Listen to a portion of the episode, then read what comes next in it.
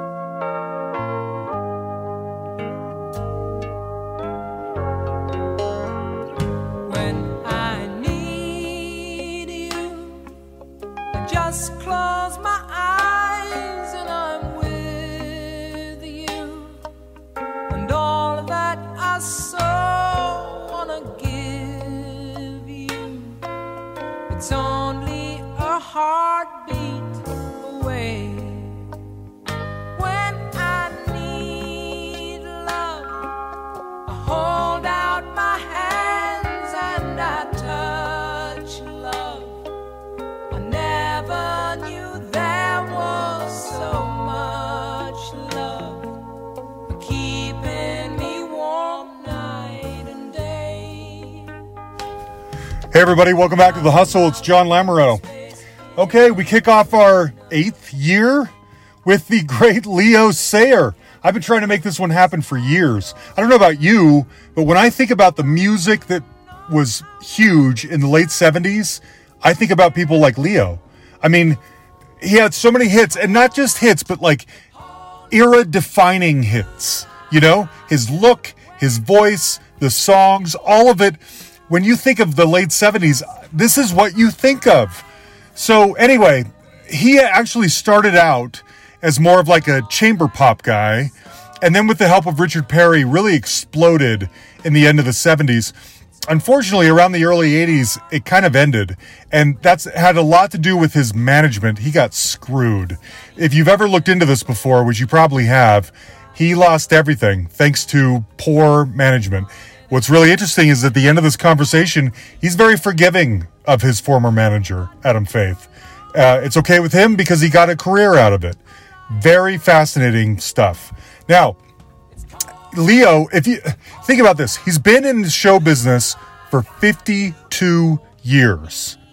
52 years. And he tells stories in here about his interactions with the guys in the Beatles, interactions with Prince, which is hilarious. He was the last person to talk to Elvis before Elvis died. That story is in here too. Now, he also shocking maybe it's not so shocking. He's been on a real roll the last few years. In 2019, he put out what I think is maybe his second best solo album ever called Selfie. And then this year, he put out a brand new album called Northern Songs that is him reinterpreting and reimagining Beatles hits. Now, there are there are Beatles covers out there for days and days and days, but Leo makes all of these his own. They are so unique and so interesting. It's a lot of fun. Anyway, we get into all of this. Leo is a fantastic storyteller. I love this guy, and I'm so glad we finally made this happen. He called me from his home in southern Australia. So I'm in I'm in a place called the Southern Highlands, which is between Sydney and Canberra. If you look on the map, there's a big road that goes um, south called the Hume Highway, uh-huh. and basically we're kind of about a hundred and oh, I suppose about seventy miles uh, along there on the way really? to Canberra. Yeah, wow. about two hours drive from from Sydney. I think I read it's beautiful up here. I think I read in an article getting ready to talk to you that it's a small town of like 600 people or something like that. Right? Yeah, yeah, yeah. It's it's uh, it's basically a village, but we're quite high. We're kind of like where where you are, but we're mm-hmm. we're 1400 feet. Ooh, okay. We so, are. 15, so you know, we're kind of okay. We're 5200 feet, but exactly. Yeah. we're but we're kind of like what would be the low Scottish Highlands, or or, or maybe you know, kind of Lake Tahoe or something like that. that you know, sounds good. On on the way, exactly. Yes. So yes. so we get a different temperature up here, and um, you know, we get colder winters than Sydney. Um, we're off the sea level, of course, you know, and it's lovely and pleasant here. Quiet. I have my studio here. Uh, to show you a, a Ooh, bit of it, I have. Nice. I, am in a I'm in a huge barn here. Um, that's my vocal booth there, and the oh, studio's wow. behind it. And um, yeah, it's a massive space and it's great. I mean, great. this is what you can do when you move it out of the city into the country. Um, you know, so it's it's Genius a little bit more space. Move. And I've got and it's interesting you say um, Denver because I've got a very good friend of mine that I've been writing a lot of songs with. In fact, he remixed the song Thunder in My Heart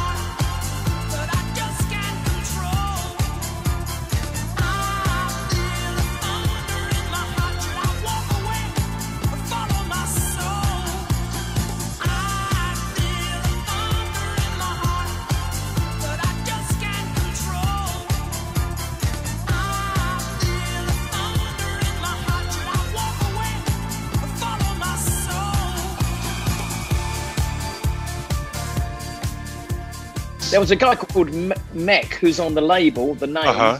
but he didn't do anything. There's a guy called Lee Dagger who's a big DJ in the States now, lives in Vegas, but used to live in Denver. And he travels between Denver and Vegas all no the time. Way. So I'm always talking to him. I think he's in. I, I, think he's in Denver right now. He's in Boulder. So yeah, um, that's just know, up the road. Friends. yeah, my my old my, well, I used to go up there and see Neil Young because he had a place just off there. Were you friends with Neil Young? Yeah, yeah, yeah. He was just a, oh, I mean, one of those lovely guys, you know, just honest. I suppose, you know, I've, I've been lucky to be friends with a lot of the, the really no nice guys in the kidding. business, you know. No yeah, because I mean, I lived in I lived in America for about eight years or so. So you know, sort of, it's it's all home territory to me. It's funny, Leo. Getting ready to talk to you, I learned that about mm-hmm. you, how all these connections that you have. Which I mean, I guess yeah. anyone who's been in the music industry for 50 years 50 of course years, you have yeah, these going to happen but yeah, um, yeah, exactly. you just forget sometimes and so i actually want to ask you about a few of those. Probably one of the reasons why maybe i'm not as well known as uh, as a lot of my contemporaries or or should we say you know always in the news and everything is that i don't keep a pr and i don't keep a kind of powerful manager any longer having been ripped off by so many. I i just do things i do things in a very small way but i've got some very loyal people who represent me but most of the time, I, I, I quite enjoy staying off the right radar and living a very normal life, you know. So I actually wondered about that because I mean, do you? Mm.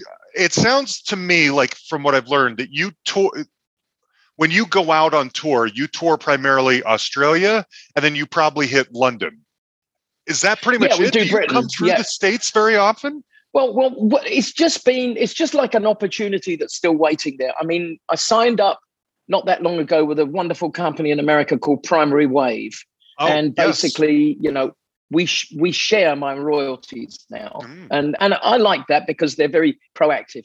Mm. And unfortunately, COVID has kind of held us back a little bit because last year I was supposed to be going over there, and with the idea that we would be meeting an agent. I think it's gonna. It might happen at the end of the year, but it might happen in the new year. Um, but you know, they are going to put me together with somebody over there, and we are aiming to get me back Good. on stage in America. Good. There've been a million reasons why it couldn't happen yeah. or didn't happen, mostly because of just well, one thing was not having the money to hire people to kind of you know get things moving for me, and then when I did do that, it just didn't work out. You know, yeah. nobody came up with anything. But it seems to be my my star is in the ascendant at the mm-hmm. moment, and Good. the reaction to things like Northern Songs and recent things I've been doing has been a lot stronger. So um, it's time to go back to the states. And honestly, I mean, I get wow on Facebook. I mean, I get twenty to thirty messages every week about people saying, "When are you when are you coming back?"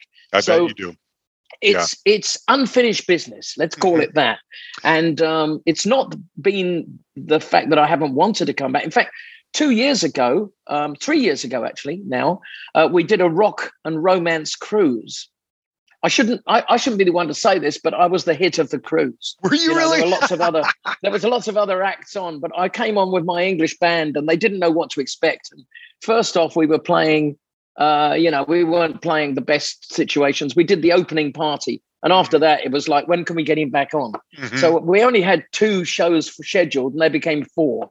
So you know, basically, the the fans all Yes. just kind of uh, everybody on the boat just said, "You know, I don't want to see him. I want to see Leo."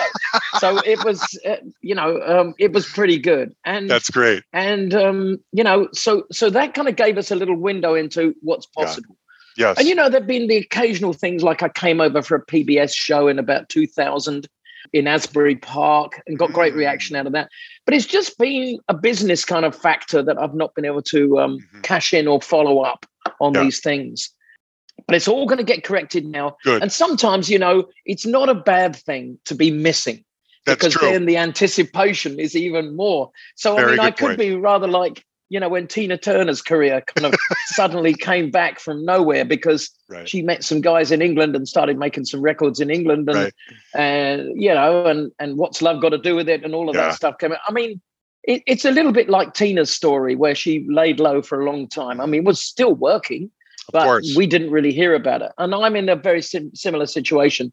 There's a lot of unfinished business, but if I could tell you the rip-offs I've had in my career, I mean, well, they're well everything documented. stolen from Yeah. and had to Yes. had to build it back. So so now we're in a stronger position. And even though I'm 73 now, 75, 74 in May, Oh, I still feel I've got the energy to do it. You know, in fact, we have a big three month tour of the UK coming up at the end of this year. Um, So Really? you know, yeah. yes. I mean, you know, so so so I'm back working and uh, doing little things here in Australia, not Good. much, but but but certainly got a lot of work to do in this in in Good. in Europe. You know, so so that's going to be good. Good. Um, it's Irish interesting. tour and Ooh, European nice. gigs. Yeah, you mentioned earlier, Leo, about being forgotten or something like that. I feel like Hmm. because you aren't able to come through the states very often, people still think of you as the, you know, you make me feel like dancing guy and stuff like that. yeah, yeah. Which is which is great. That's a that's a peak period that rivals anyone's peak period. However,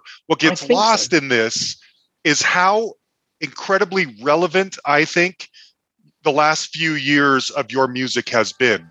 For instance, the selfie album and now Northern oh, you've got that. Yeah. Oh, great, Oh, yeah. great.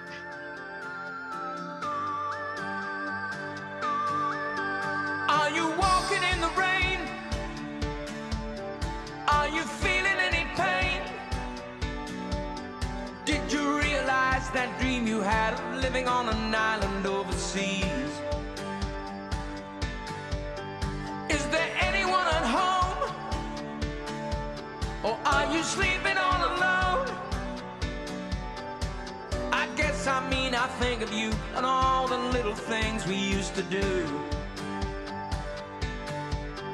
Do you harbor any doubt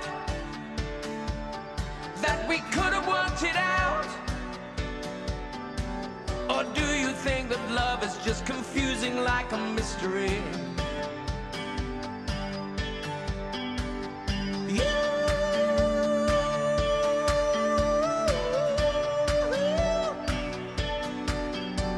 tried everything to understand, but there was nothing more that you could do. Can you see it in my face? I mean, this Yeah. is music that most other 73 year olds are not making. There's hip hop beats. It sounds very modern, very together, to, very now. Nobody else is doing that at, that's in your class. You know what I'm saying? Not to the d- degree that you are. I wanted to ask you about. We should talk about the the Eleanor I Rigby think I think cover. there's a lot of I think there's a lot of record artists, you know, that kind of rest on their laurels. And Mhm. um, for me, because I still feel I've got so much to give. I mean, there's God, there's anything up to 450 unre- unreleased tracks and and and um, songs out there. Wow. So I've I mean I've always been prolific. So you know I never stop, whether it's co-writing or now these days writing up by myself.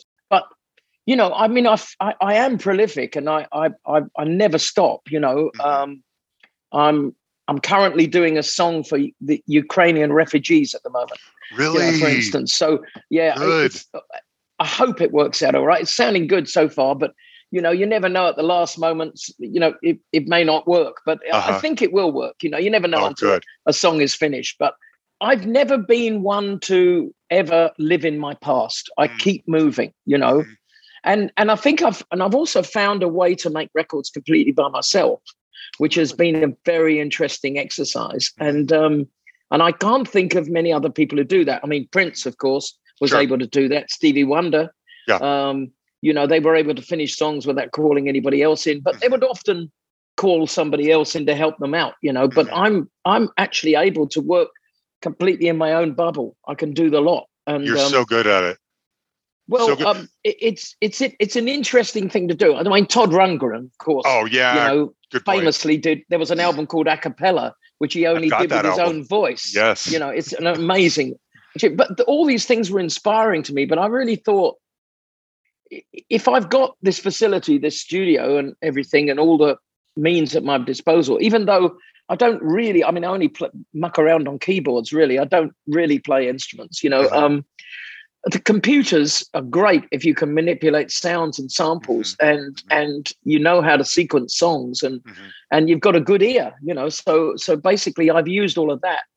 So I think are- I'm in a nice place at the minute. Are you the guy then that has to go learn all the software so that you know how to manipulate the sounds and record them I did properly? about ten. I've I've done about ten years doing that. Yeah, Oh, yeah. See, I struggle with that, and I'm younger than you. I don't know know. how you do this. Well, I, I I mean, I have some good guys that help me. I've got a wonderful live engineer called Damien Young, who basically. Um, you know, TeamViewer. He's able Mhm. to come onto my my screen and oh, fix something for me, Damien. you know Uh-huh. so if i get completely wrong and then i've got a wonderful engineer at the other end of it who funnily enough did all the tina turner and bryan adams oh, records interesting. Hmm. he's an engineer producer called john hudson he used to work with a studio called olympic studios in london Sure. um, and and basically he's married to an australian girl and about 10 years ago wow no 15 years ago he decided to uproot and come back to australia so Uh-huh. now he and I, I mean, he works with lots of different people, but mostly he and I work exclusively together. He finishes all my records for me, and he is the mixer of all time, and technically, you know, really Yeah. amazing. So between uh, uh, Damien's help and John's help, I, I've got a great support mechanism. I can That's go great. straight to them, and and Yeah. they've really helped me build this system yeah. so that I can work by myself because they're both incredible supporters. I mean, you know, every time I say to John, because I made a record about three records ago that involved the rest of the band, he said, Oh, I preferred your demos. So he he's the one who's persuades me, no, do it by yourself. Don't get anybody else. It's Yeah. great. And I'll help you. And we can do this, you know. Yes. So that's a I've got this fantastic sub and the same with Damien as well. They're all knocked out with what I can do. So they're helping me do that, you know, That's and I great. can reamp here and Yeah. and do crazy things with vocals and add lots of different sounds and you know build a build sample libraries thanks to them Yeah. so that's that's given me the fuel and the and the equipment to to make selfie and northern songs Yes. which are the first two totally solo albums They're both so good. So let's talk about northern uh, northern songs for a minute because it's interesting. Yeah. You talk about how prolific you've been, and I've heard you mention all these songs that you have kind of locked away, ready to record at some point. what Mm, made you mm. decide that doing a Beatles cover album is what needed to be done right now in lieu of all that? And I should say for anyone who doesn't hasn't heard this, it is every song on here does not sound a thing like the original Beatles song does. yeah These are complete reimaginings all the way. yeah yeah i've leofied them Yes, you Um, have. and and I mean I'm I'm standing. I, I mean already I've got criticism from some people because this is sacred music. You know, it's a little bit like if you take an Elvis song and kind of slow it down, you're in trouble because there'll be some fanatic people who only live and and look, there are some Beatles songs like in my life. You know, uh, but there's a few in there that I couldn't touch. I Mhm. mean, I, there's no way I could improve. They're just so gorgeous. Mhm. Something as well. You know, I'm Mhm. I couldn't touch those songs. They are they're they're they're perfection.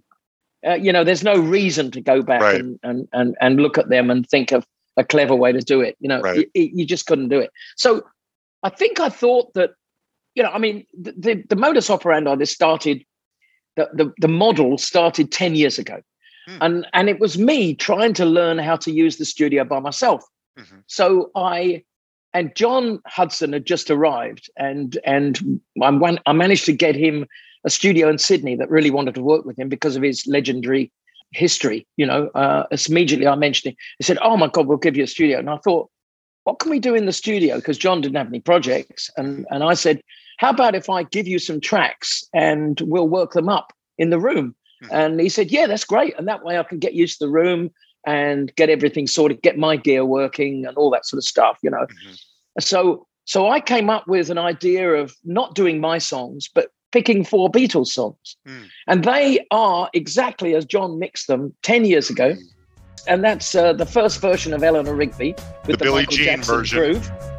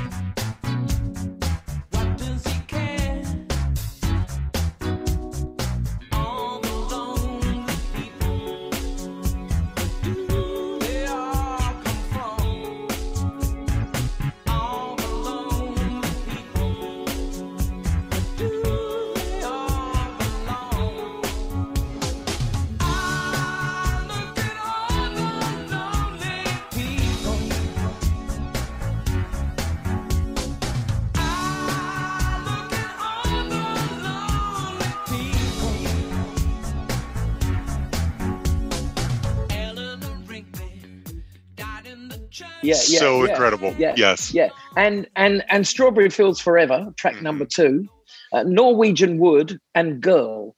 And those are the first four that we did. And and I and John helped me finish them off. And you know, those are the original mixes. We didn't, we haven't remixed them.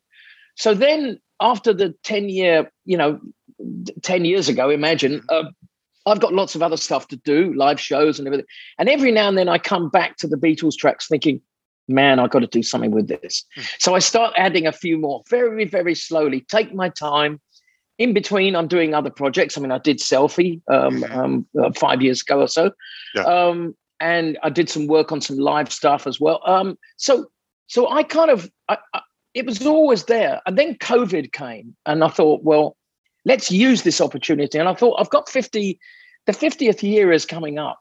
Mhm. Why not celebrate it by doing the Beatles? And it all, I don't know, I just had a brainwave on it and Mhm. brainstorm. And I thought, and I'd been playing the tracks to people, and they'd say, "Oh, you've got to release this." And I, and Mhm. I thought, "Can I get away? It's plagiarism, you know. I've completely changed these tracks, and Yes. you know, I, I mean, I'm just, I'm being cheeky, and I'm just trying things out for my own fun level, you know." I think it's obvious.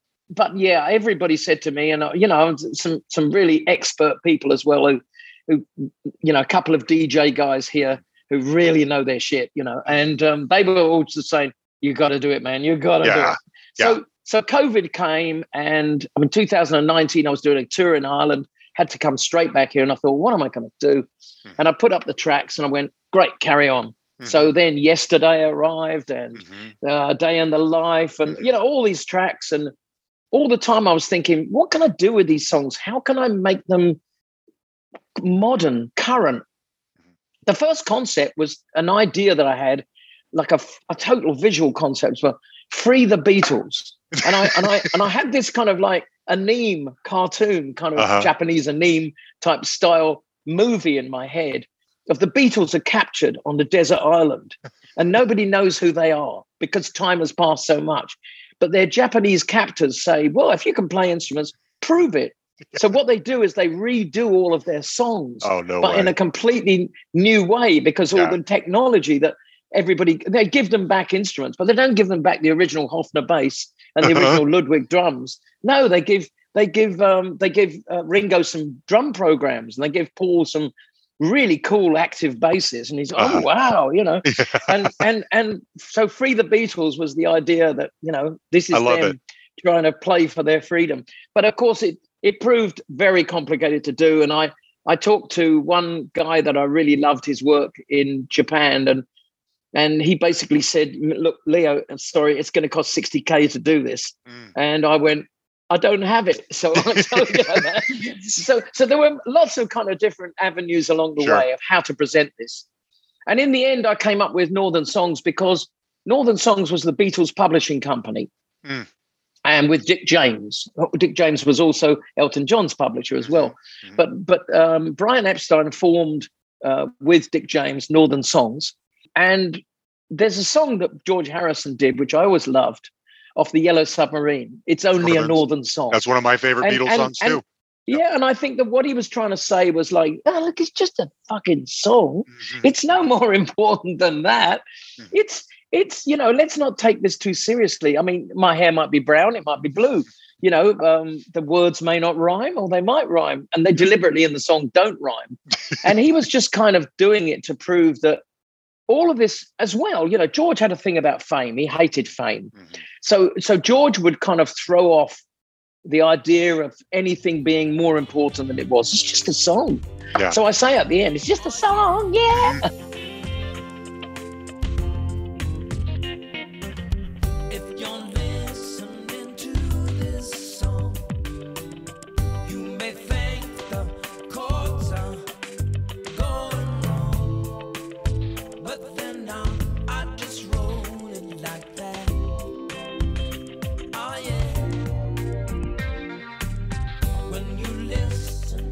listen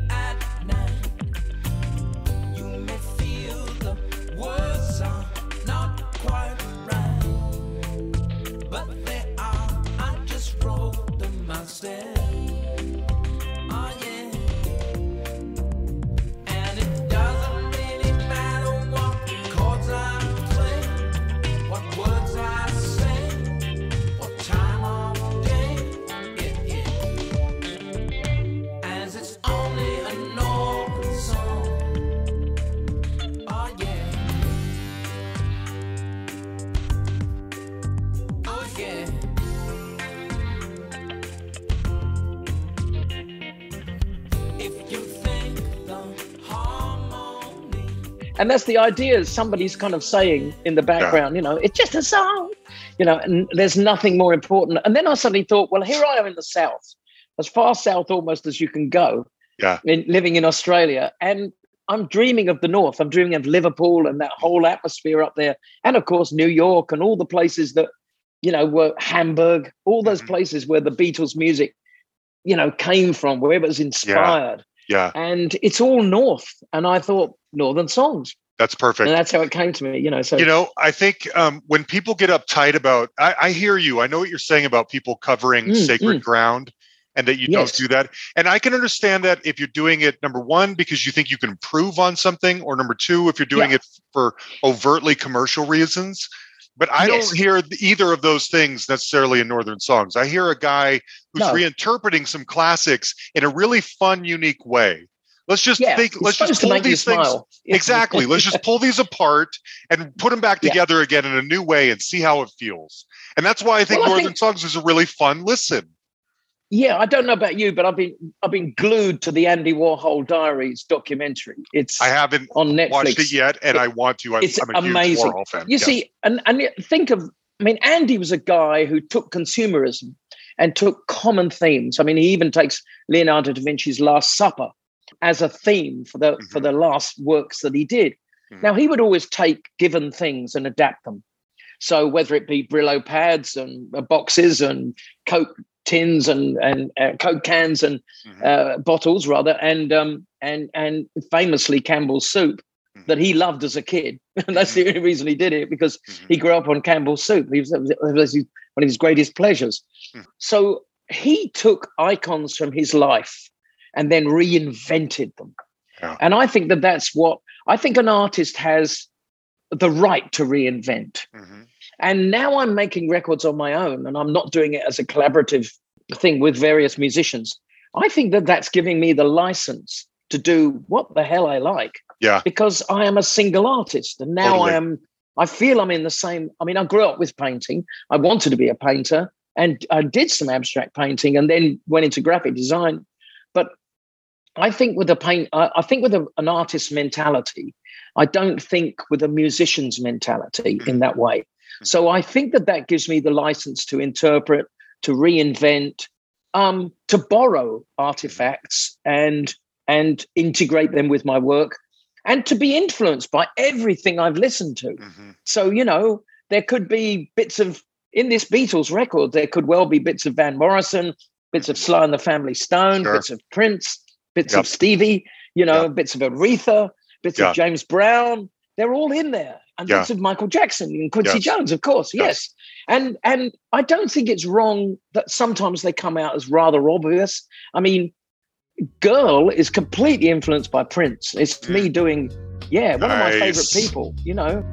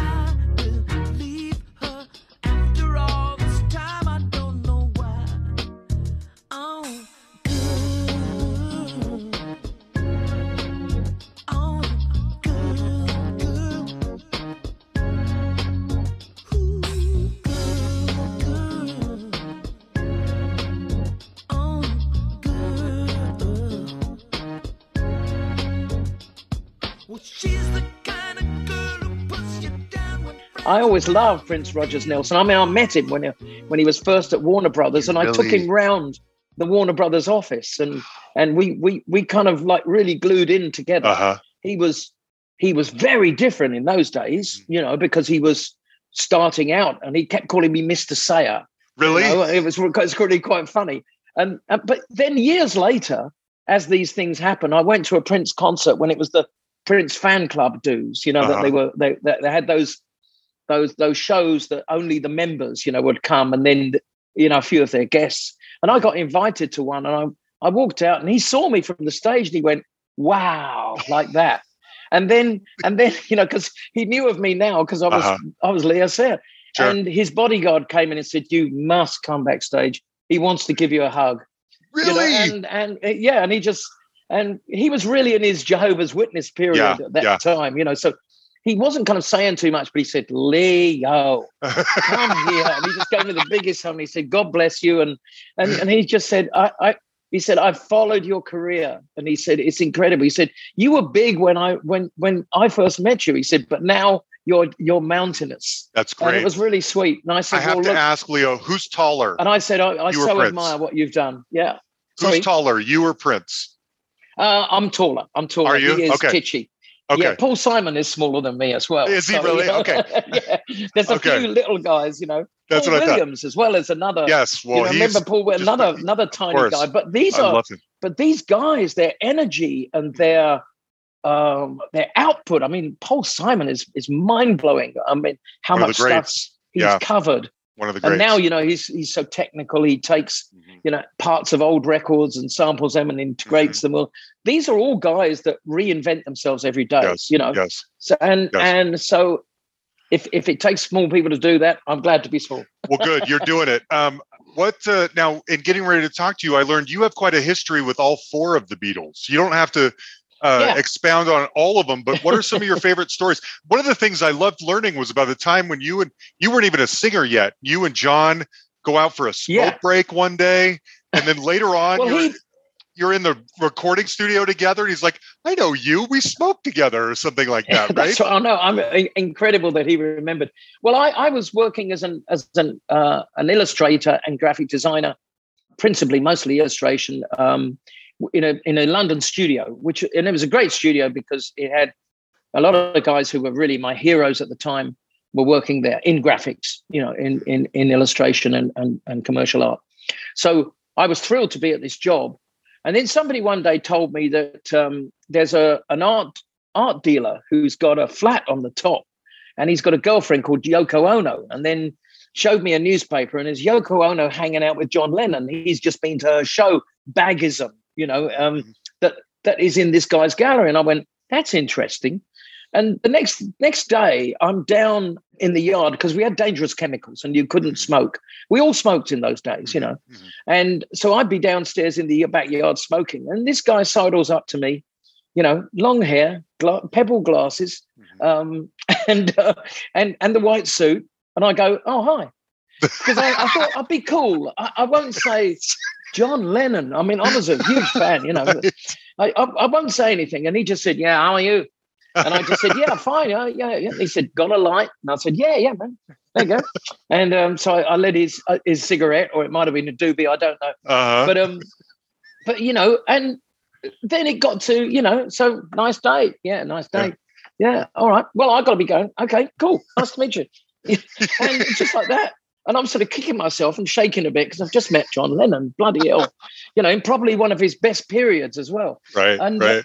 uh, so so um yeah so that that was it A- about two years later so i saw him a few times there Uh-huh. but a few time, a few years later, uh, only about two, two or three, two and a half years later, we're making my first record, Silverbird, my first album. And Adam Faith, who was very connected because he was a big pop singer, you know, in the 50s and 60s and influenced a lot of people. I mean, you know, the first day I met him, I could tell you another story. He brought Paul McCartney in to meet me. Oh, So man. you know, we had a dinner and Paul just walked through a, a door and there he is. And I'm asking him these questions. And he said, Well, I'm not going to tell you anything. You'll find it out. He said, I'll give you one piece of advice. Don't cut your hair. He told you that? it, you know, yeah, he told me that. Yeah. So, so, but anyway, with John, I mean, we were, we, we went to Savile Row because Adam had these connections and we were going to master the record there. We'd already mixed it, finished it, everything, but we went there to master it. And uh, just as I was walking in the door the first time I went there, a sort of guy with a big fur uh, coat came bumbling out and bumped into me and he said, Ah, sorry. And I turned around and looked at him and he looked at me and said, It's you, isn't it? and that was John. he said, Well, Wow. he shook my hand and said, Really nice to see you. We didn't high five in those days Yeah, yeah. like a nice formal handshake. And um, and he, t- he shook my hand and just said, "Really nice to see you." And he said, "I hear you're making your first record in here." And I said, Uh-huh. "Yeah, yeah, just finishing it off." And he said, "Well, good luck." And, and then turned around and that was it. You know, yeah. Wow. Wow. Now, were you also supposedly the last person to talk to Elvis on the phone? It's true. It's true. It's a story that um, for years I wouldn't wouldn't almost admit to because Uh-huh. it it seems so crazy. Um, Yeah. You know, even to me, it was one of those circumstances. I fell off stage in 1977, and um, we were on a big tour because you know uh, I had almost two number ones in a, in Yeah. a row in America. So things were very big. I was hobnobbing with some very wonderful people. And um, anyway, fell off stage in this place called Alpine Valley, Wisconsin, which is ironically the same place where Stevie Ray Vaughan on a, in a helicopter right. went into the mountain. yeah. Oh, wow. A- A, Yeah. good few years, yeah, many years later on an Eric Clapton show when Steve was guesting. And also, uh, my my tour manager, who I'd lent to Eric at that time, was in the helicopter with him. They were both, Yeah. You know, both uh, them, Yes. the, the two of them and the pilot immediate. so Yes. sad. Um, very sad. So um, yeah, we should remember Colin Hanna as well. Colin. Yeah. Um, Do you so- know? do you know the British uh, backup singer Tessa Niles? Do you know that very name? well. Do very you? Well. We've Okay, so- together. Yeah, she's great. I love her. She was she lives in on here. Colorado, I believe, as well. Um, she might No, have. no, no, she lives in Florida. Florida. That's right. So she Yeah. and I, she was on here just a few months ago, and she told the story. She was on that helicopter On that tour. and then yeah, pulled off at the last second that's right. because That's right. To go on yeah. a different helicopter, and then the one that she was going to be on crashes. Crazy. She Anyway. and a she and she and a wonderful guitarist who I've worked with, Phil, uh, who is number two to Mark Knopfler a lot, but he's Hmm. also number two to Eric Clapton. Phil, Phil, oh, I can't remember his name, but anyway, the two of them, yeah, were Mm. scheduled to go on that helicopter, Yeah. and they said, "No, no, there's room in Eric's one Mhm, behind," Mhm. and Yeah. pulled them off to that. Yeah, Anyway, Tra- continue. I but anyway, curious. so so I'm at this gig. It was the opening night of Alpine Valley, Wisconsin, and I'm on there with Melissa Manchester supporting me. Mm, I love And her. I She's been on here too. Yeah, she's a lovely lady, good friend still. And basically, she was the opening act, and I didn't make sound check, so I wanted to check out the stage. And you know, and Davey, my monitor man, who I really trusted, could give me her feed, so I could kind of, you know, kind of hear what the room was Mhm. doing, you know, what the Mhm. space was doing. And I, after after doing that, I said, "Oh no, it sounds great, can't wait." I, and I just leaned back, and I leaned against a curtain with no railing behind it. You know, there was no safety rail, Mhm. and I fell twenty five foot Ooh. um, you know, they're just, and I somehow I managed to land on my right leg. I have an artificial kneecap replacement to prove Really? that. Ooh. Uh, yeah, it eventually played up many years later, Yeah. but the, the compression, you know. yeah. But anyway, I went on and on on the tour because we were selling out because my fall became headline news. Mhm. I mean, some publicists we had at the time decided to tell the papers. So there it was in the New York Times and everything, Mhm. front cover, LA Times, singer Leo Sayer, um, Mhm. death defying fall, manages to stay alive, no bones broken, you know, Mhm. miracle, um, Mhm. all this sort of stuff. But I was having some problems with the shock, delay of the shock Mm.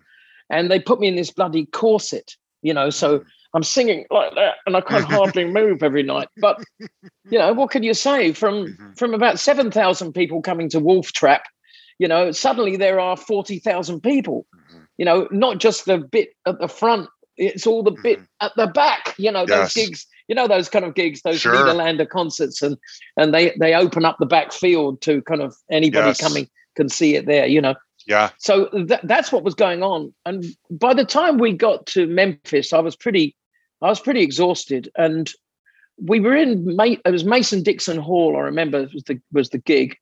And i locked up in the dressing room and i couldn't get out of it. I was Hmm. literally in a ball hunched up and nobody i, I said i can't move. I've completely froze i went into an you know all my nerves locked Mm. up and that was it muscles knocked up. And they brought in a guy who was a wonderful fella huge, great big guy, white guy from Florida, uh, from Miami, um, who was an ex Miami Dolphin Mm. uh, player. And he was one of those, you know, when they won the Super Bowl and everything. So he's a big celebrated player. And he was working in town. He said, Look, I know what to do with him. So he picked me up in his arms like this, carried me out like a ball of fluff, Mhm. put me in his car, and took me to Huntsville, Alabama, Mm. and told everybody else just leave him with me for a week. And everybody agreed.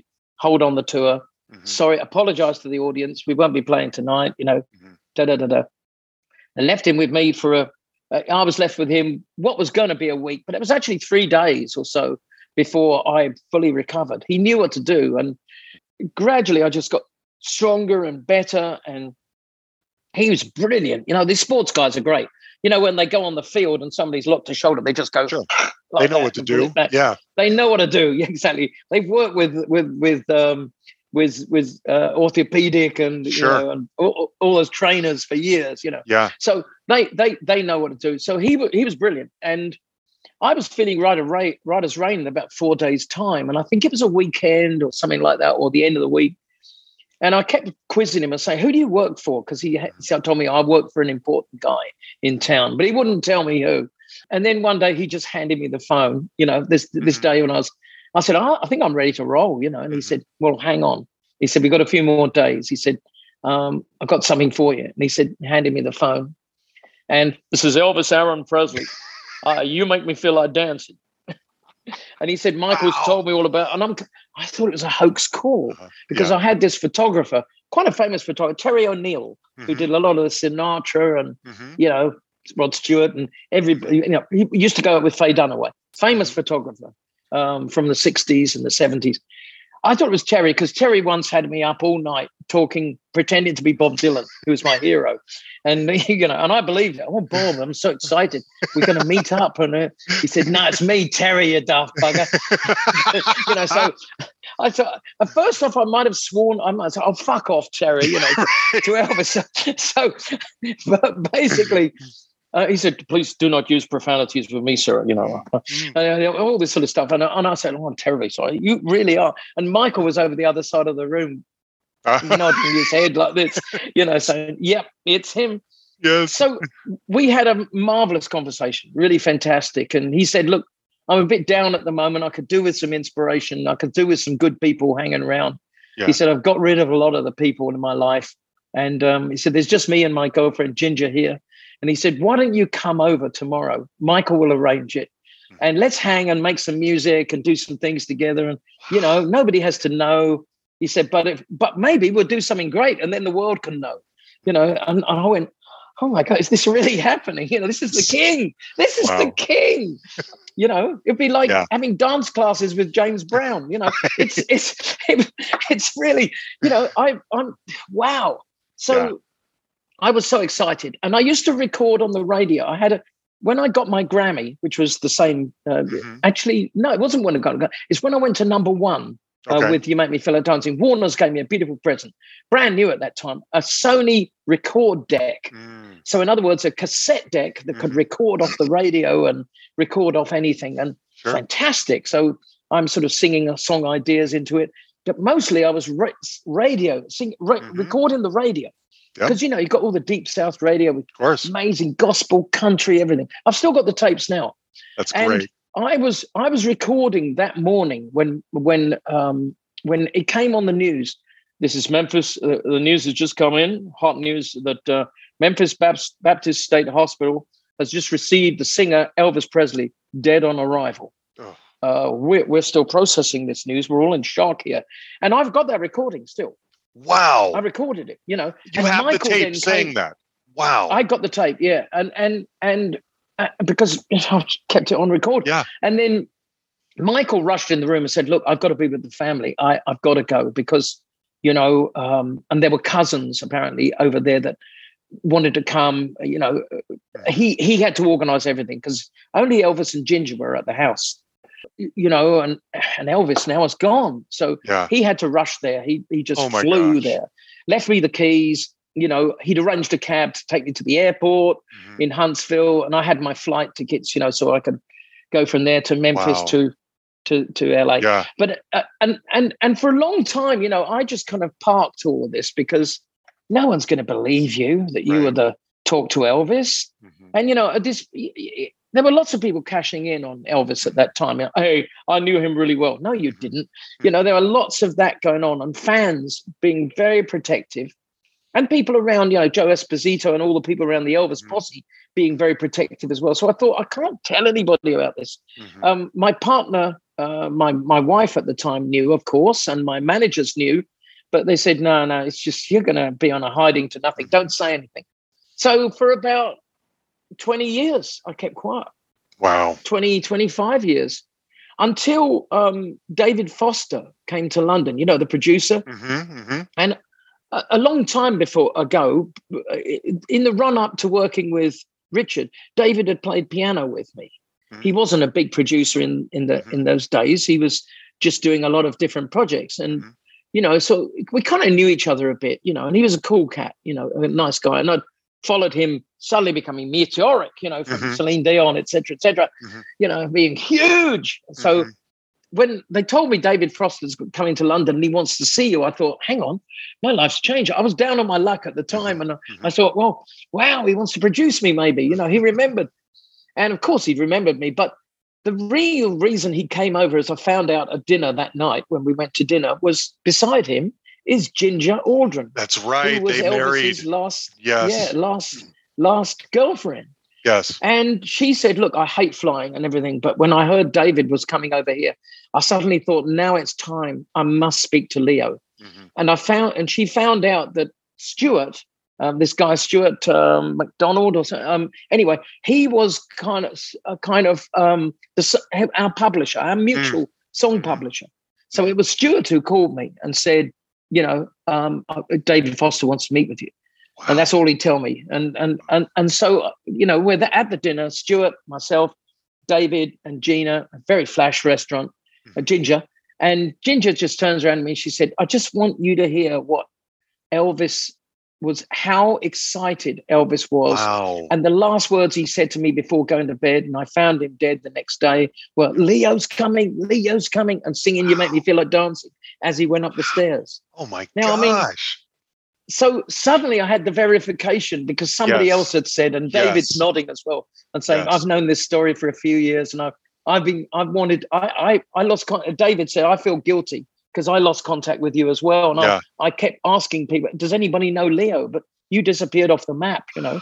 So I Wow. couldn't find you. So here they were telling me the story and just, you know, and David said, you know, it's it's really incredible that that uh, you know, he was saying, he said, yeah. how Elvis locked into you. And he said, and I can understand it because I know your charisma. You know, he he would have detected that on the phone. He knew it was a good thing Yeah. just to meet you. And That's an so uh, incredible I story. feel very humbled by that. Yes, You know, but yes. but it, it was verification anyway. And suddenly I could tell the story. And I, I went on an English TV show and immediately told the whole story and about meeting Ginger. Mhm. And there were about almost a thousand calls to saying Leo is a charlatan. It never happened. You know, because this is how protective people yeah, get course. of their idol. He's my Yes. idol. He's not yours. Yeah. And how would someone? Um, and I suppose you know because I'm not in the news every day. Well, I wasn't at that time. Yeah. He's just saying that story just to be famous again. You know, Yeah. and that's what you get. You know, so Well, good for you that it turned out everybody who matters validated your story. yeah, And that's yeah, incredible. yeah. Um, I want to ask you about those days, that period, because when I go back and I listen to especially the first three Leo Sayer albums, to me, your career, and maybe you know this, maybe you don't. It to Mm. me, it sounds, it reminds me so much of Elton John. Elton John early Yeah, on yeah, has that yeah. similar kind of chamber pop, folky songwriting uh, style. That's right. Yeah, with Bernie. A- yeah, exactly. Yes, and very then aut- eventually, autobiographical. Yeah, very much then- about stories. And things yes, Station the train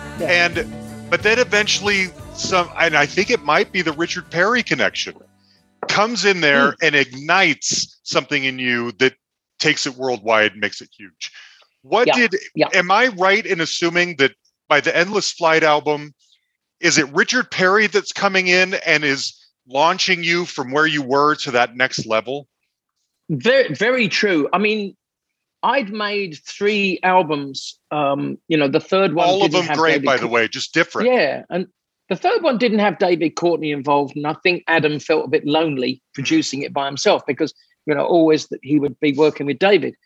We worked with Russ Ballard, who was guitarist. Uh, He's he been on here too he's great Yeah, and and and he was guitar. Started off as he'll tell you by- being Adam Faith's guitarist. You know that was how, how his career started. So basically, um, we did another year, and I was really proud of it. And right after another year, I wrote a whole bunch of new songs and put a little band together. Went into a studio, and I thought I'll take these to America, and we'll see. You know, and I'd been talking to Adam because Adam was unhappy and he said, I don't think I can produce you anymore. I don't know enough. You need a real producer. And, um, he said, because, you know, we're only scratching the surface here. We can't keep making these homegrown British records. I was quite happy to do that. Sure. I'd have stayed doing that, you know, but, um, but no.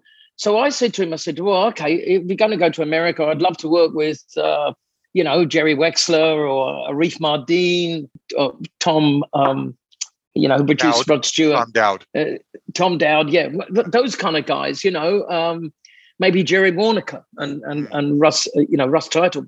Lee Lee Waronker, yeah, and Oh yeah, yeah. Larry Larry. Yes. And Yes. Russ Titelman, yeah, with, those guys, you know, and they were. Yes. And, and I said, even you know, maybe you could get Raikou to, produ- to produce me, you know, because I'm really into that.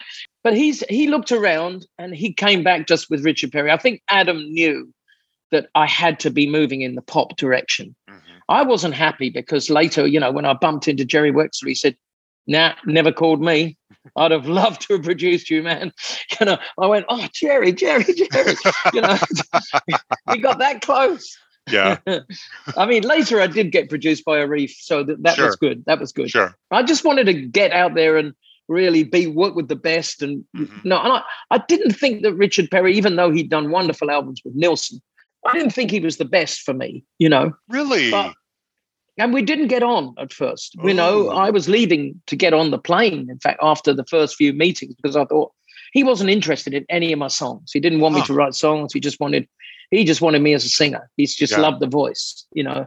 And he said, You're Frankie Lymon, you know, and Smokey Robinson reinvented. I could hear that. because he knew I could sing the falsetto and, and and he loved that, you know. So it triggered he Richard absolutely adores 50s music, you know. Yeah. It's all about doo-wop Mhm. and all about those early bands, you know, and and the Spector thing.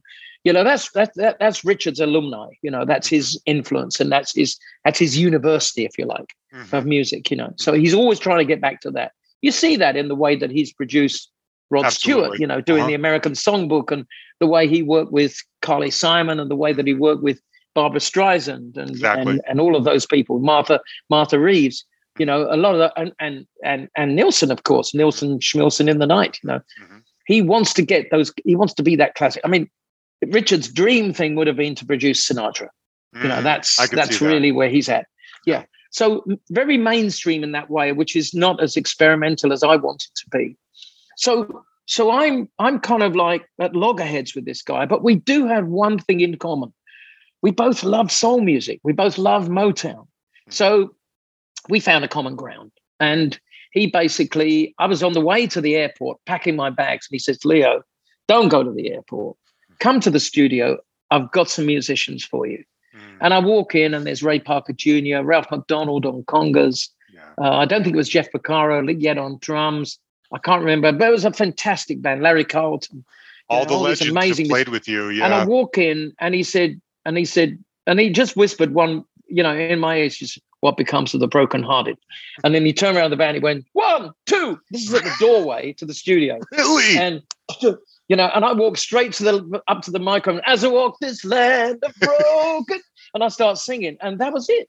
wow. You know, they had me. that was the connection. They had me at hello. You know, was, I was caught. So- we stayed on that day and we did Tears of a Clown as well, um, which is an outtake from Endless Flight, which I and I, I funny enough, I've got the Endless Flight multi tracks now. I Mm. finally managed to get them back, so I'm working on those in the background. Um, Good. Probably they might come out when Endless Flight is 50 years old because Okay. it's 45 years Yes. old this year. there should be a last year. deluxe version of Endless Flight with all the bonus material. It's all planned, and Okay, they'll have the extra good. material, and it will all be remix, remixed. Good, So it will be like a, it'll be endless flight redux, Mhm, and mhm. the cover as well. I've already planned.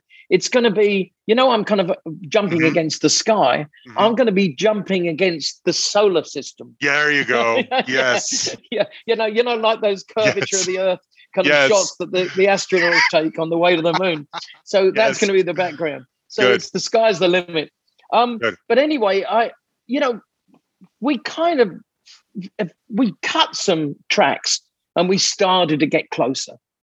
And then, of course, my writing side wouldn't be stopped. So you make me feel like dancing came out of a jam session in the middle of other tracks that Richard had Mhm. selected or that publishers and me had selected, you know, to to to to to to fit to fit the the script, you know, to fit to Mhm. fit the uh, uh, the pattern. Um, but I was writing in the middle of it, and you know, and he had a, two young writers, um, Johnny Vastano and Vinny Poncia, and I started working with them as well. You know, so so you know, in the end, Yeah. the song come, uh, you know, the album came out with I would say thirty percent is original Okay. songs. You know, as, as well as with Barry I- Mann as well that I met and uh, Yeah. started writing with Barry. Barry was a hero of mine, of course. You know, Legend. uh, uh, uh, Legend. yeah, Yeah. I've So- always wondered. Uh, I'm a big Andrew Gold fan. And my favorite Andrew Gold Yeah. song is Endless Flight. So how did that Yeah, song enter song. into the orbit of all of this?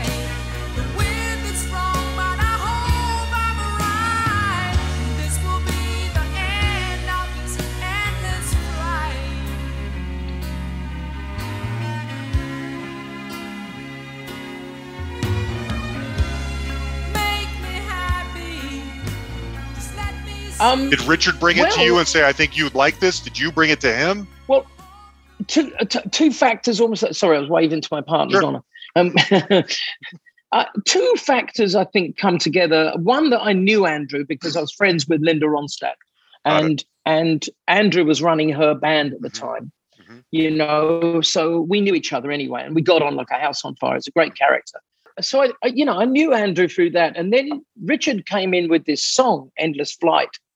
And when i heard it i just fell off my chair i thought this is great and I actually suggested that it was kind of, I mean, the way Andrew did it, it was kind of a quiet song with a big Mhm. chorus, Yes. you know, and and I kind of said this could be mountainous. Mhm. And Paul Buckmaster, the arranger, you know, Elton famously with Yeah. Elton John, had arrived in London at the time, and and and and Richard really wanted to use Paul for one of the tracks, Mhm. so he he played him "Endless Flight," and and Paul just said, "I can do something mountainous with this." Yeah. You know, it it should be like an endless flight. You know, Mhm. so he suggested making it bigger. And he wrote a chart. But when we went into the studio uh, with all the musicians, and we had about 80, 80 orchestra, 80 piece orchestra in this massive room of Richard's. Mhm. And I'm thinking, this is going to cost a fortune. I'm going to be paying for this. And here, you know, and, uh, and, and Richard just said, no, no, no, tear it up. I hate it. Paul, can you rewrite it? Let's have arpeggios. And, and Paul just went, yeah, okay. So Paul said, like, get me three copyists and let me take over Richard's office Wow. because there was a piano up there. Yeah. And he sat with the, you know, Paul Buckmaster was a great musician. So he sat there with the piano and working it out and had to, you know, he's firing sort of like B flat, B flat, uh, diminished, um, uh, over, and then hold for the next two bars. Now, then take a stave. And he's telling them how to write it. Wow. Meanwhile, we're we're fiddling around with an orchestra. Shit. And, Uh-huh. and you know we can't get hold of any other. Uh, uh, we haven't got any other stuff to do. So Mhm. they're all sitting sitting around as they do, reading newspapers, chewing gum, and having cigarette breaks outside and coffee. You know, and within 20 minutes he was down. He said, "I got it, I got it." So we said, "Right, great, let's go." We we only got the musicians for another, you know, 15 minutes or so, and there it was. You know, Wow. we we, we straight into it, and it was just Beautiful. da, da, da, da, this Mhm. huge arrangement, Mhm. and it was just I think two takes we got it. You know, Amazing. there was nothing So- to be changed. I'm curious then. I mean, the albums that come after Endless Flight, Thunder, Thunder in My Heart is also really good. Obviously, all of them are. But um, Yeah. did you feel they don't sustain the same level of you know zeitgeist fame that you were experiencing with Endless Flight? Were you happy with how they turned out? Did I was really young? Very ha- no, no, very, Okay. very happy. Uh, the problem, uh, look, there were a series of problems. One was that my management kind of like started to get greedy and steal all the advance money. So basically, publicity went out of the window. I get So it. in other words, okay. all the things, you know, oh, I mean, you know, Endless Flight had billboards and had me going radio campaigns all over America. You know, uh, these are the things, as much as good music, these are the things that make a hit. Yes. And Richard got all of the, all of the, you know, what we'll call black music, R and B Mhm. um, promotion teams involved in "You Make Me Feel Like Dancing," Mhm. which made it a hit because they they hooked into it, and and you know, a lot of a lot of people in the black music world didn't even know I was white. I was going to so- say that same thing. Yeah, so so you know, easy to cross these- over. yeah, there was some great tricks going on, you know, to promote it. Um, and I was getting some fantastic TV as well. You know, you go on the Merv Griffin show, and usually it would just be an interview, but no, they'd let me sing the song. Mhm, mhm, So you know, these these big big mhm. programs, Muppet you know, Show. Saturday Night Live, and things like that. Yeah. Yeah.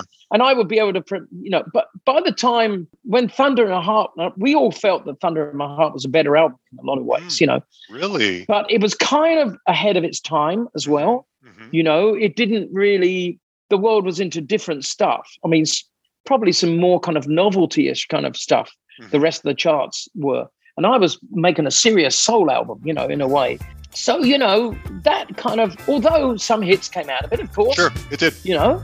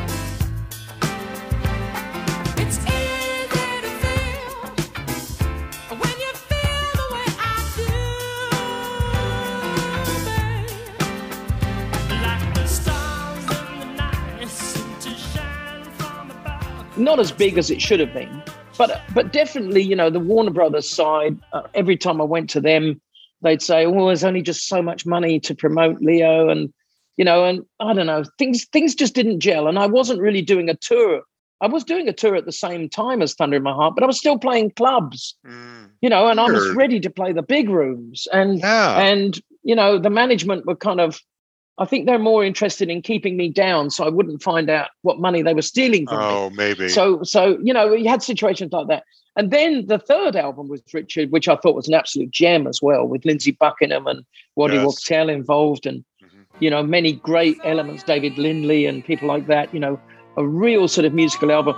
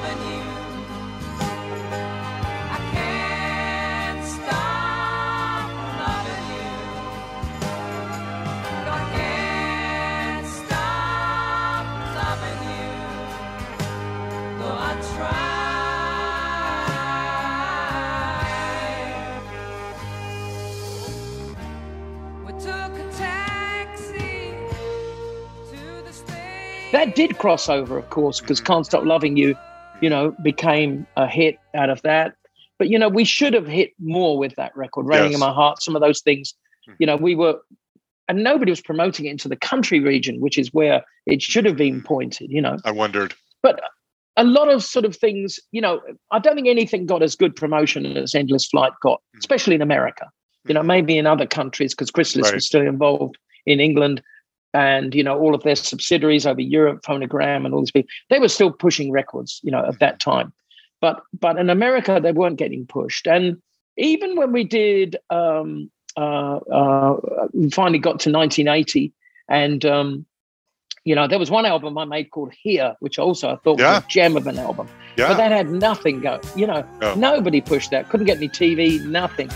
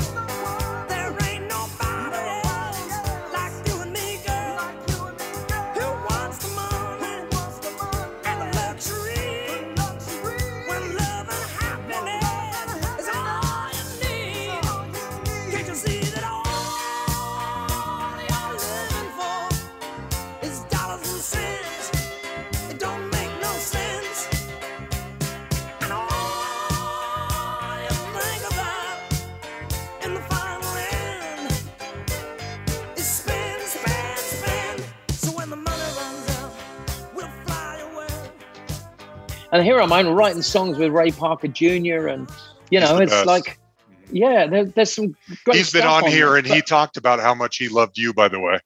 oh, he and yeah, I no, no, talked a we're few great, years we're ago great and he fans was of each saying- other. We, we love each other Mhm. dearly. Yeah, he's a beautiful cat, beautiful Yeah. man, very great gentleman, you know. Yes. And what he hasn't played on, my Yes. God, no kidding. you know, No kidding. some of the greatest records, you know, ever.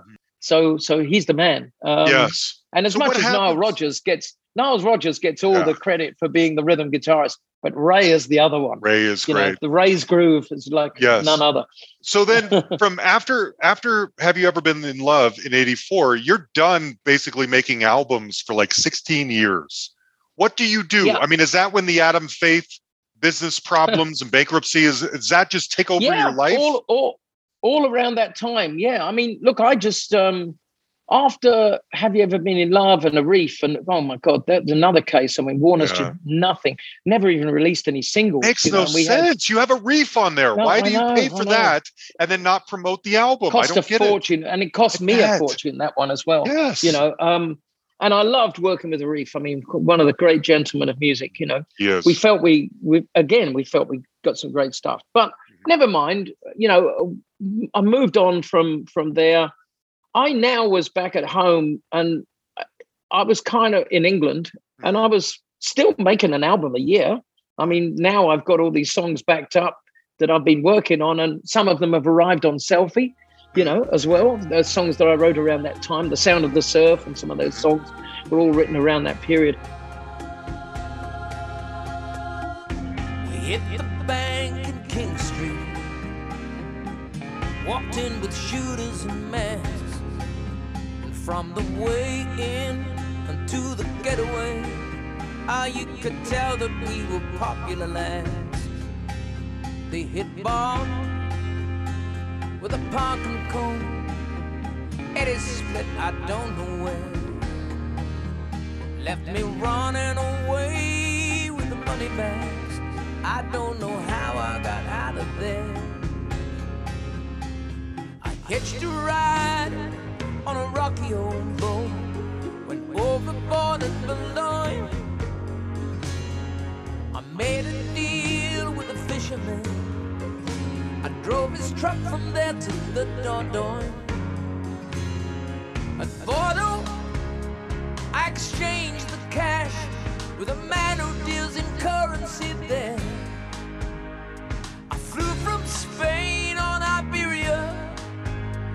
The edge of South America, where the sound of the surf rolls in my ears, bringing me a peace I ain't had in 45 years.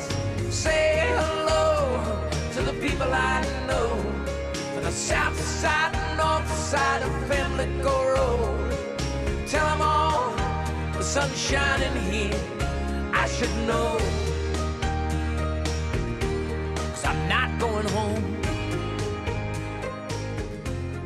I never ever stopped working. And thank God I had territories like South Africa oop, and That's right. Australia here where I could come and tour, you know, and and my, I mean, my credibility was good all over the world. So I'd go to Bangkok and Vietnam and all these countries, you know, um, and they they greet me just like I was, you know, Okay. like, it was it was still Yeah. today. You know, So yesterday you was never really today. went away. You just were not as heavy in the public eye in America so much. Let's put it like like- this: I wasn't being prom- I wasn't being promoted. Got it. So you know that that's basically it. So if you've got an artist who's not being promoted, you know, uh, that's what happens. You know, Yeah. um, Yeah. think of people like Eddie Money, you know, Graham There's Parker I mean, towards the end of their career, and nothing was going for them. Yes. Yeah, even of them. Elvis Costello for a while. You know, Yes. so so yeah, we all have. Robert Palmer, we all have periods like that. You know, Yep. but you know those guys got it back in the end. Um, you know, I, I suffered from not being able to get uh, my my foot back in the door. Hmm. You know, but I still privately, you know, built a studio, made records, worked away at different projects, and did lots of live gigs Nice. you know Okay. um so i mean i'm writing my book at the moment and it's extraordinary that in 1985 i think i'd played 2000 shows Real what? Wow. you know so you know so so okay. it So you didn't go far. working. Yes. yeah still still Okay. kept working and so i've never i've been one of those never give up guys you know i've Mhm. i've stayed on the plot all the way and i i never have you know I never say never Yeah. Good. and um it, it, Do you still make money either, off of either uh, to my credit or my foolishness. well i mean you've proven you've lasted all this time um you've stood the test of time and so have these songs i mean i i'm Yeah. guessing you still make good mailbox money off of a lot of those hits and you make me feel like dancing yeah, like totally. that okay good totally. Even Good. I mean, even sharing it fifty percent with Primary Wave. You Right. know, the, the the and thanks to Primary Wave, I mean, my profile has gone up and up and Right. up and up. Yeah. But um, since I've been with them, so which is just over a year now. But it is interesting, and I think that there's a time when all artists' time come. You know, there's a time when you when you do get recognised. And I suppose because I've still got the same voice, hmm and I've still got the hair, and I, I Mhm. still look reasonably young for my age. Mhm, mhm. I've still got the the the equipment to kind of um, you know push this thing with. Yeah. But also, you know, I, I I do see some of my contemporaries, and they're really resting on their laurels, and I I don't understand that because Yeah. for me, everything I've done up to now, I dis I discount. I don't think of it seriously. You know, Mm. as soon as it's done, it's gone, yeah and I'm on to what's next. interesting good for you uh, okay I don't so I- know, but I don't know that that is a weird gene, isn't it? Well, that you're still no, I don't think so. I think that's an artist's hungry. gene. I think that's a that, Yeah. I think that's a creative person's gene. Because yeah, and I, th- I no think creative have- artist wants to go back all the time. They want to be Yeah, looking I mean, forward. somebody asked me, you know, the other day, uh, what would you still like to achieve? And I, I had a list as long as your arm, I you know, headlining. Glastonbury, Madison Square Gardens, you know, yeah, all that stuff. you know, So okay, it's so like we, still got that to do, you know, it's still, Right. and I think it, I like a fool, I still think that there's, you know, possibilities for me to Yeah. do that. And I, I do believe that somewhere like an organization like Live Nation was suddenly, hey, hang on, we should be taking on Leo, you know. well, and, that because you- because I'm going to be the last man standing Yes, in a lot of yes. these situations as well. Well, know, and I think the number one, you hitting number one again a few years ago with Thunder in My Heart, the dance Mm. remix version, that speaks a lot to this longevity. I mean, they could yeah, have yeah, absolutely. those DJs could have picked anyone and done any song they wanted, and they chose yours mm, because mm. there's something to it. You know what I mean? yeah, And the yeah, because the song can live again. yes, And, and, and, I, the I fact think that it hits number one bears that out. Yeah, yeah, that's what's happening with a lot of my songs now. You know that um, um, people are, are are are are kind of realizing they're very good and Mhm. in a way sort of treasuring the possibilities that that Mhm. can be done with them. So um, yeah, that's that's that's really good, Yeah, really Good. inspiring. Okay. I mean, I have. We have Patreon. that- Oh, please go ahead. so, sorry, there, there'll probably be a remix of "You Make Me Feel Like Dancing Again." There's already been one, but Mhm. um, which was like a Leo tribute record. It wasn't very good with a rapper and everything. Now Leo's number one all over the world. I'll tell you, he's a big hit with all kinds of girls. I'm telling you because it's official. He's so hot, he's going to go off like a missile. I gotta, I gotta hear this one. I don't know that one. Um, it was it was by um. The, if if you look up the Groove Generation, it's actually on YouTube. okay. The Groove Generation does Leo's. Uh, I know it's about 90, 94 or something like that.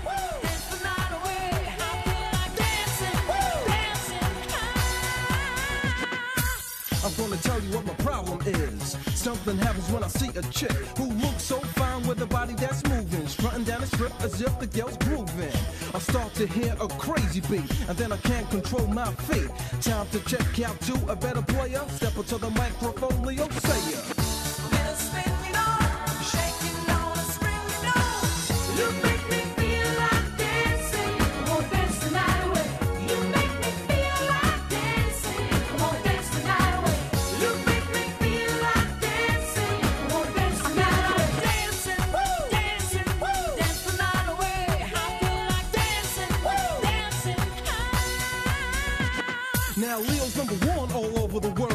Big hip with all types of girls. I'm telling you, that's official. He's so hot, he gonna blow up like a missile. He's the man to help with your romancing, guaranteed to make you feel like dancing.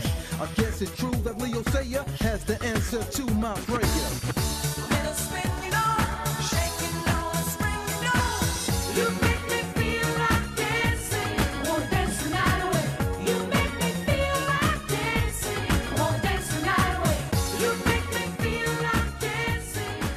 They taught me into coming and singing the chorus, and then the rapper kind of comes in. It's there's a video. It's quite funny. That's great. so we have Patreon supporters, and I always tell them who I'm interviewing, and if they want to submit questions, they can. We got a few Please for do. you. I just Yeah. want to go through these.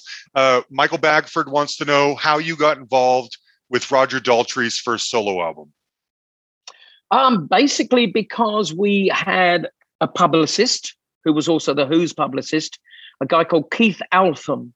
Hmm. Now Keith was a music writer for New Musical Express, but he very, very famously um, was the PR, uh, public relations guy, press relations guy for the Beatles, the Stones, Jimi Hendrix. He's the guy who persuaded Jimi to set fire to his guitar in the Monterey Festival.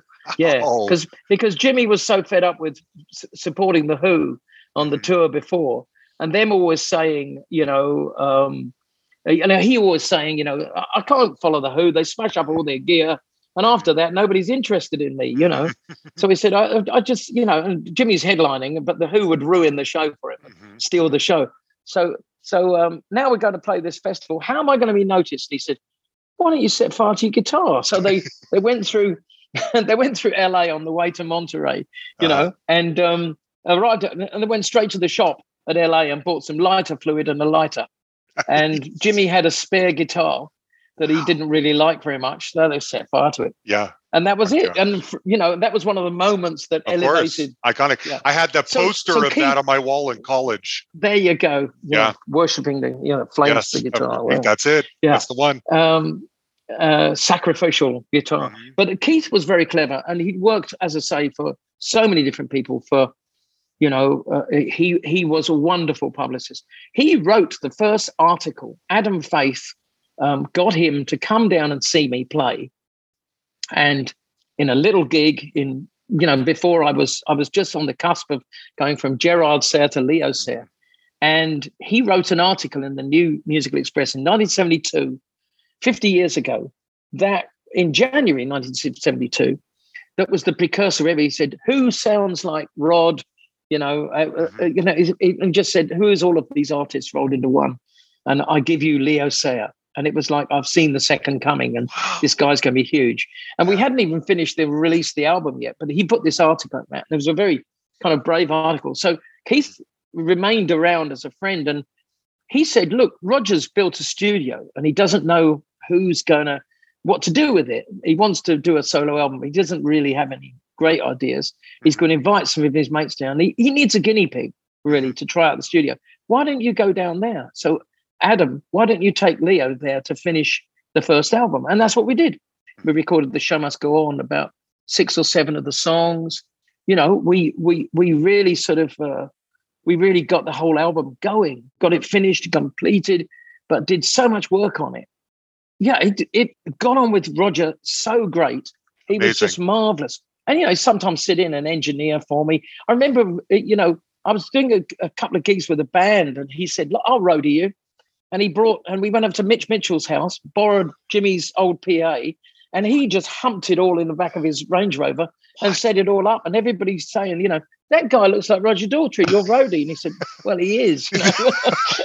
Wow. So, so, so Roger was really cool, and he he he and I just got on like an absolute house on fire. Good. And with Dave and Adam, of course, as Sure. well. So, so that's how it all came about. And Amazing. and one day he just turned around and said, Dave and me, he just said, Look, I, I want to do a solo album. I love your songs. Can you write some for me? And we said, Well, we've got some already. And we started playing him some. And he said, Right, I love that one and that one and that one. And then Adam kind of said, Right, I'll produce. And and so, you know, There it went. Adam and Dave started on the album. We held up my album, which was just about finished.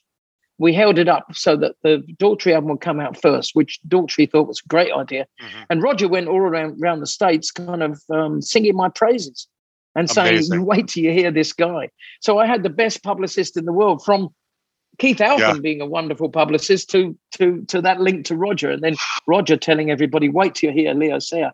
So that kind of set up Silverbird in a very nice way. And Wow. that's how it came about. That's amazing. Um, And we're okay. still mates. Yeah. See, this is you've got. I'm excited to read this book, Leo, because Yeah, the yeah. stories you must have. Um, okay, a couple Absolutely. more.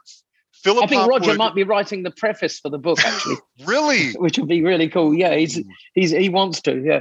okay, incredible.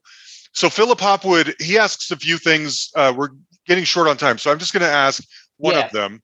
Do you have a favorite song that you've written? That's a that's maybe a hard question. So I'm going to tweeze that a little bit. Do you have a favorite Mm-mm. song you've written that we may be we may not know or we might be surprised to find out? It doesn't Oh, have to be one of the um, hits. It could be something you know, an album track or whatever. Yeah, there's a few. Um, but I always think that giving it all away for me is the central favorite song that I do and the favorite one I perform. Paid all of my dues, so I picked up my shoes and got up and walked away. I was just a boy, giving it all away. Worked hard and failed, now all I can say is I threw it all away. Oh, I was just a boy,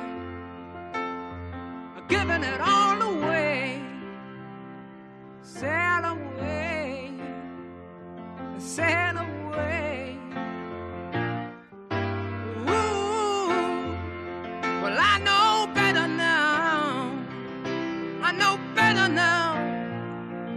Giving it all away. Oh, oh, yeah. I know better now. I know better now. I'm giving it all away.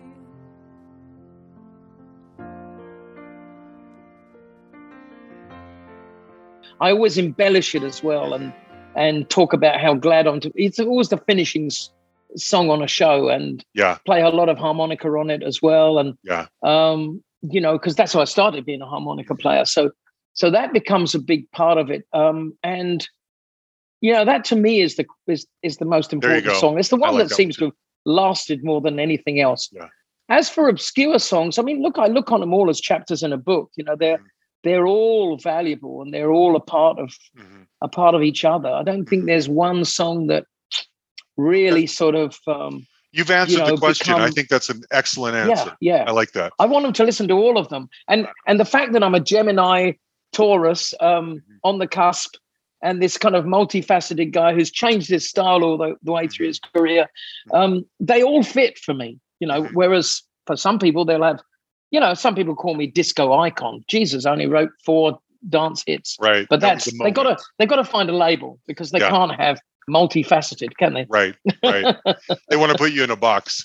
Um, okay, Yeah. one of our other listeners, Ian Ian Sharp, sends a really nice note. By the way, he um, he's mentioning he's ta- he's wondering what it must have been like being in those studios that you talked about a minute ago with all these incredible players. A lot of them we've had on the show. Jay Graydon, Lee Yes, Sklar, yes. Russ Kunkel, yeah, Waddy yeah. Wachtel, Yeah. all these yeah. Ray Parker, all these guys have been on the show. Have you can you remember a moment in one of these West Coast studios with all of these legendary people where it was just magic? You know, everything is flowing. God, yeah. Well, Thunder. Okay, Yeah. Give us an idea. Thunder in, yeah, Thunder in My Heart. We put together an amazing band. We'd had Michael Omartian, great pianist, Mhm. unbelievable pianist, and also producer of Bobby Bland. You know, Mhm, um, and and one of my favorite singers of all time, and Big fan. Christopher Cross, of course. You know that, that's Michael Omartian. Uh, and and Steve, uh, he worked with Steve Alamo a, a lot. You know, they were a team. But we'd had Michael playing on the first album, and I knew he was incredibly talented. Mhm. He and I ended up writing two of the songs on Thunder in My Heart together. Uh, he was just this uh, amazing player. So we had him for the Thunder in My Heart sessions. And we also brought back Larry Carlton. And Larry was at a good place in his life at this time because, well, he and I, he had taken me up to um, uh, uh, a club um, in, in, in the Valley uh, where he'd had me playing with, singing with BB King, you know, on, Oh on his gosh. gigs up there. So I knew Larry very well because we were hanging and playing a lot together. And of course, you know, we were mutual friends with the Steely Dan boys and Mhm. you know so so that was great we had jeff Porcaro. he was locked in and he was my closest friend you know and on all of these Really? times we lived just around the corner from each other and we talked every day me and jeffrey Mhm. i miss him a lot you know he's one of the Yeah. people i really miss Everyone who So we had Jeffrey- says that. Yep. Yeah and then we brought in a bass player um abe laboriel Another legend. Now- now abraham was a well at this time abraham was a mexican guy who'd arrived in la and basically knocked everybody out because he had a style of playing which was like nobody else. I mean, maybe the closest thing to him is that African guy who plays on the Paul Simon records, Mhm. and I can't remember his name, but you know, these got you know, Abraham had a different way of playing. He wasn't like Chuck Rainey or Mhm. or Lee Sklar or anybody. He just he you know his fingers would go everywhere on the bass. He'd play in octaves that were different to everybody. So we've had this fantastic band in the studio, and I was writing some songs with Albert Hammond. Um, and writing with Albert is like a funny kind of affair. We've written a lot of songs together since. We have about 140 songs Oh we've my written. Um, some of them appeared again on Selfie Mhm. and Restless Years, the album before that, you know, Mhm. because, you know, they just got to get out there. Mhm. So, so, and he had a solo album with all of, you know, all the songs we wrote together as well. So, so we did very sketchy. I remember we wrote this song in the morning. I think we got together at 11 o'clock in the morning and the session was at two. And we had, I want you back. I want you back. I'll never stop until I get you. That's as much as we had. you know, we had like one verse. Mhm.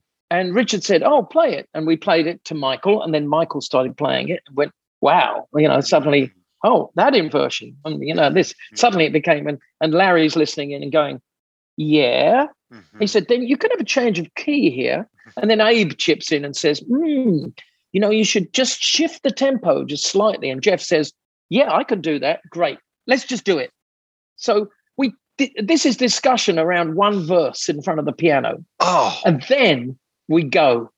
And I'm Richard set me up in the studio this time in a glass booth. So I was in the middle of the room. And Larry was to the to the uh, to the left of me, you know, with a bass and guitars were with Abe. Mhm. I couldn't see them too well, but I could see Michael right in front of me and Jeff right in front of me. And Larry got a long lead so he could walk in front in front of everybody and he directed the performance Mhm. and we did one take. That is one take, that song, I Want You Back.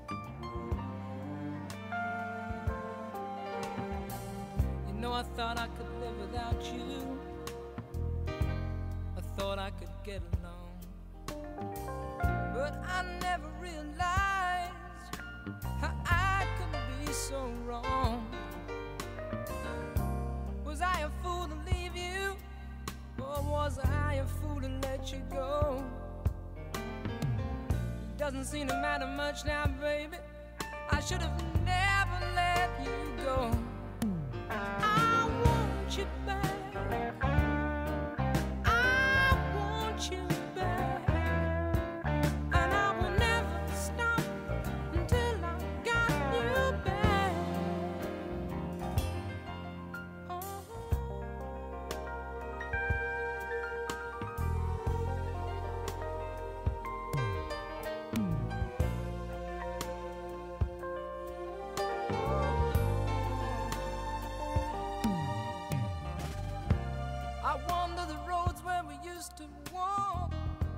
And it's probably the best vocal performance and the best song. I mean, even key changes, everything you know, were done in one take.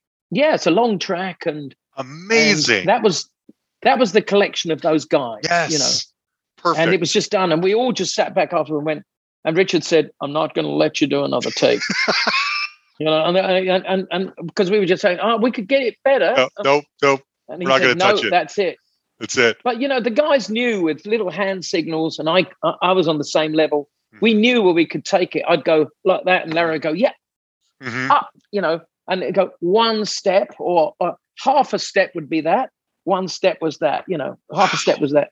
One step. Yeah. So we we could we could do these, and then half a step down. Uh-huh. Okay, great, great. After four, you know, so you, you don't actually you don't hear Larry playing guitar all the way through it because he's directing, and then he comes in this amazing. The solo was also live. His solo Oh, is man. incredible. Wow. Oh man.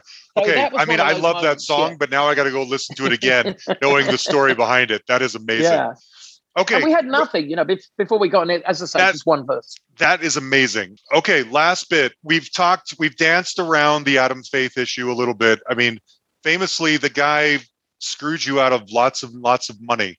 But my Mm, understanding is that you basically forgave him, are grateful for the career that he helped launch for you, and you were even a pallbearer at his funeral. How do you get around this mentally? right? This is what I heard anyway. Well, I, you know, look, mentally, I don't think I'd be here if it wasn't for Adam. Um, so basically, um, I, I, th- I think that I think that he gave me so much my confidence Mhm. and was a fantastic mentor in those early years. Opened so many doors, made things happen. You know, brought in people like Keith Altham, and you know, which led to Roger Daltrey, and then kind of you know got me into America, and you know, soldiered away, persuading people to take on Leo Sayer at all sort of a- avenues in my career. So you know, you've got you can't you can't you know you can't just run away from that. Okay, I mean he was a bit of a gangster and stealing money and things like that, and you know, I mean I'd be I'd be say playing in Vegas with Bill Cosby. Uh, I'd get forty five thousand dollars for Mhm. three weeks at the Hilton.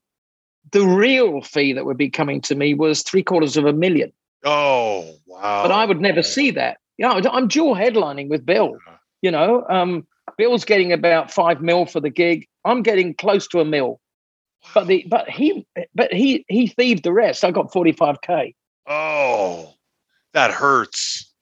You know, so this was going on all the way through, and we've been doing extra shows, which I'd never get paid for, and there'd always be a bag man in there to collect the money if it was kind of uh, you know I, I I could tell you stories, but I mean, look, it. it's and and in the end, you know, what do you do? Do you beat yourself up and have heart attacks and everything over over things you can't fix because they're gone? Mhm. So I'm very much, as I said before, I'm a believer in put the past away and Mhm. crack on. You know, Mhm. make make do with what you got. And I got worse rip-offs later on because I had a guy who was forged my signature on contracts and gave away all of my catalog, everything. You know, I'm still stuck with um, a publishing deal for my back catalog, which okay, I get money out of and everything, but I should have owned those songs. And I did own them at one moment, and the next Yeah. minute it all got taken from me. I actually owned everything. I thought I was a shrewd businessman for five minutes. Yes. Yes. You know, I had a whole lot. And oh. I, Oh. I mean, I should be a multimillionaire, yeah. but I'm not. You know, I'm comfortable. yeah. It's cool. I've got You a lovely built it all here. back up. That's great. I mean, that but we built it up from scratch. Yeah, exactly. We- Yeah. You know, and I did some hard yards to do that. You know, I was paying back thieved um, credit card money and Mm. everything like that. You know, you're just going out there doing cash gigs and Mhm. eventually going and phoning the credit card office Mhm. six months later and saying, I've got your money, you Mm. know, and oh, okay, we might give you a bank account again then. Mhm. you know so things like that's what we went through you know it's uh, it, it's horrendous you know when you're just having to sell all your all, all you know i had to sell all my watches that i built up over the years and lots of things you know to Mhm. To to get to the next point you know Yeah. but it's okay because i'm i'm actually glad i'm still hungry you know for Yeah. for things or Yeah. or for for for um you know call it success in a way i mean not generally success but Sure. but uh, you know to to to get success out of what I do. I mean, I'm thrilled with Northern Songs because the reaction is e- incredible everywhere. So I feel finally I've done something that's affecting people, you know. So Good. it's a good template to start from. you Yes. know. Yes. Well, Leo, I think you're a legend, and anyone who A leg Digs. as they well, anyone who digs into the Leo Sayer catalog beyond those 70s hits is going to hear Yeah. a little bit of everything. And all of it is quality. And like you said earlier, I wanted to stress the voice is absolutely still there. And so Yeah, I think what you've been doing these last few years is so interesting. And I hope more people Mhm. get give it a shot because it's worth listening to. Thank you for talking with and- me. I've been have wanting to do a- this for years. and have a look at YouTube because you'll Mhm. find some interesting stuff on there and Oh, Vimeo because I've been making a lot of one-off stuff that I've just done. You know, I mean, I made a song called "No Fracking Way" with a bunch of Australian musicians. Lesson one, load your gun,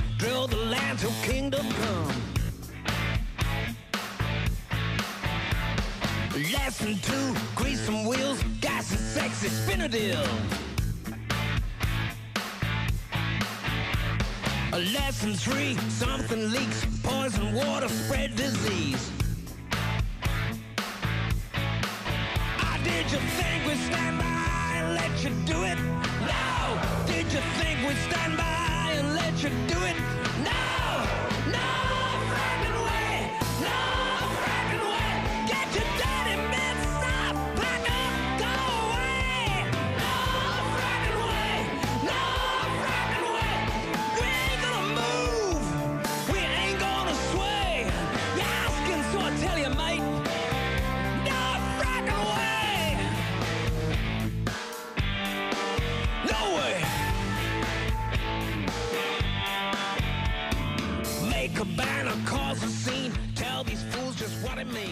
It was only about fracking and Uh-huh. CS gas, and I Uh-huh. refused to make it a record because basically then the publishers and the I mean it is published.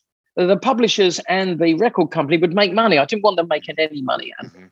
You know, it was more to inform people Mhm. about what the dangers of of, of Mhm. fracking and Mhm. and and um and, and coal seam gas. You know, Yeah. So so there's things like that, and then I've, I've uh, two songs about the uh, about the the COVID as well. You know, one is how did we get here, Mhm. and another one, um, my city in lockdown, which is all about the city of Melbourne when it was Oh, going through nice. horrendous things. You know, so Yeah. so every now and then I do other stuff as well. You know, so. I love it. I love it. Well, I hope everyone finds it. Thank you, Leo, Yeah. for talking with me. Cheers, man. All have a good have a good day. You too. Bye bye. Nice to talk to you. All right, there you have it. Leo Sayer. He mentioned that song that he did with Lindsey Buckingham. I thought we should play that. It's called Something Fine. This is it right here. And just even out of morbid curiosity, you got to go check out Northern Songs. Uh, get it by all means because it's a lot of fun and it's great. Selfie also is fantastic, but uh, it you just have to hear it to be to believe it because it's so creative. It's such radical reinterpretations of these songs, especially the the Eleanor Rigby that plays off of Billie Jean. I mean, who would have thought of that? Anyway, thank you, Leo, for talking with me. Next week, we have another legend. Now, here's the deal. I thought this, I was sure this person was in the Rock and Roll Hall of Fame. Turns out they are not, but the person that they have basically been the the Robin to their Batman for the enti- for 50 years almost is in the Rock and Roll Hall of Fame. So this the person who is wouldn't be who they are without this person supporting their vision and making it happen and realizing it. This person is also a multi hyphenate, a really good writer, writes books, write art, writes articles. One of the best rock rock on tours there is. That's who's coming up next week. Huge thanks, as always, to Jan the Man Makevich, my right hand man. Thank you, buddy, for everything. You guys know you can like our page on Facebook. You can send us a message on there. You can send us an email at thehustlepod at gmail.com, or you can find us on Twitter at thehustlepod. If you're new to the podcast, go back into the archives. Last week was our seventh birthday celebration, and we celebrated with DMC from Run DMC, Darryl McDaniels himself. It was fantastic. Anyway, we love you all. We'll talk to you soon.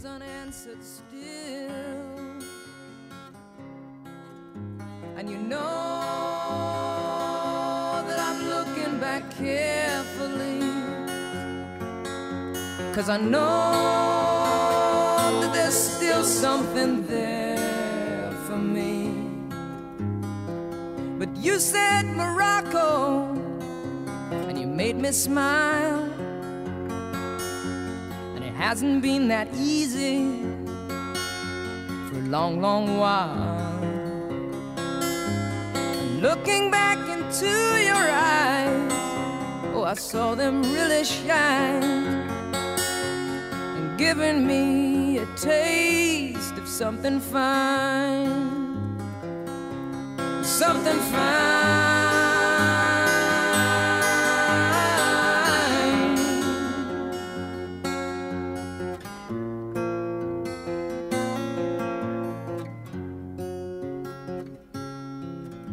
Now, if you see Morocco, well, I know you'll go in style.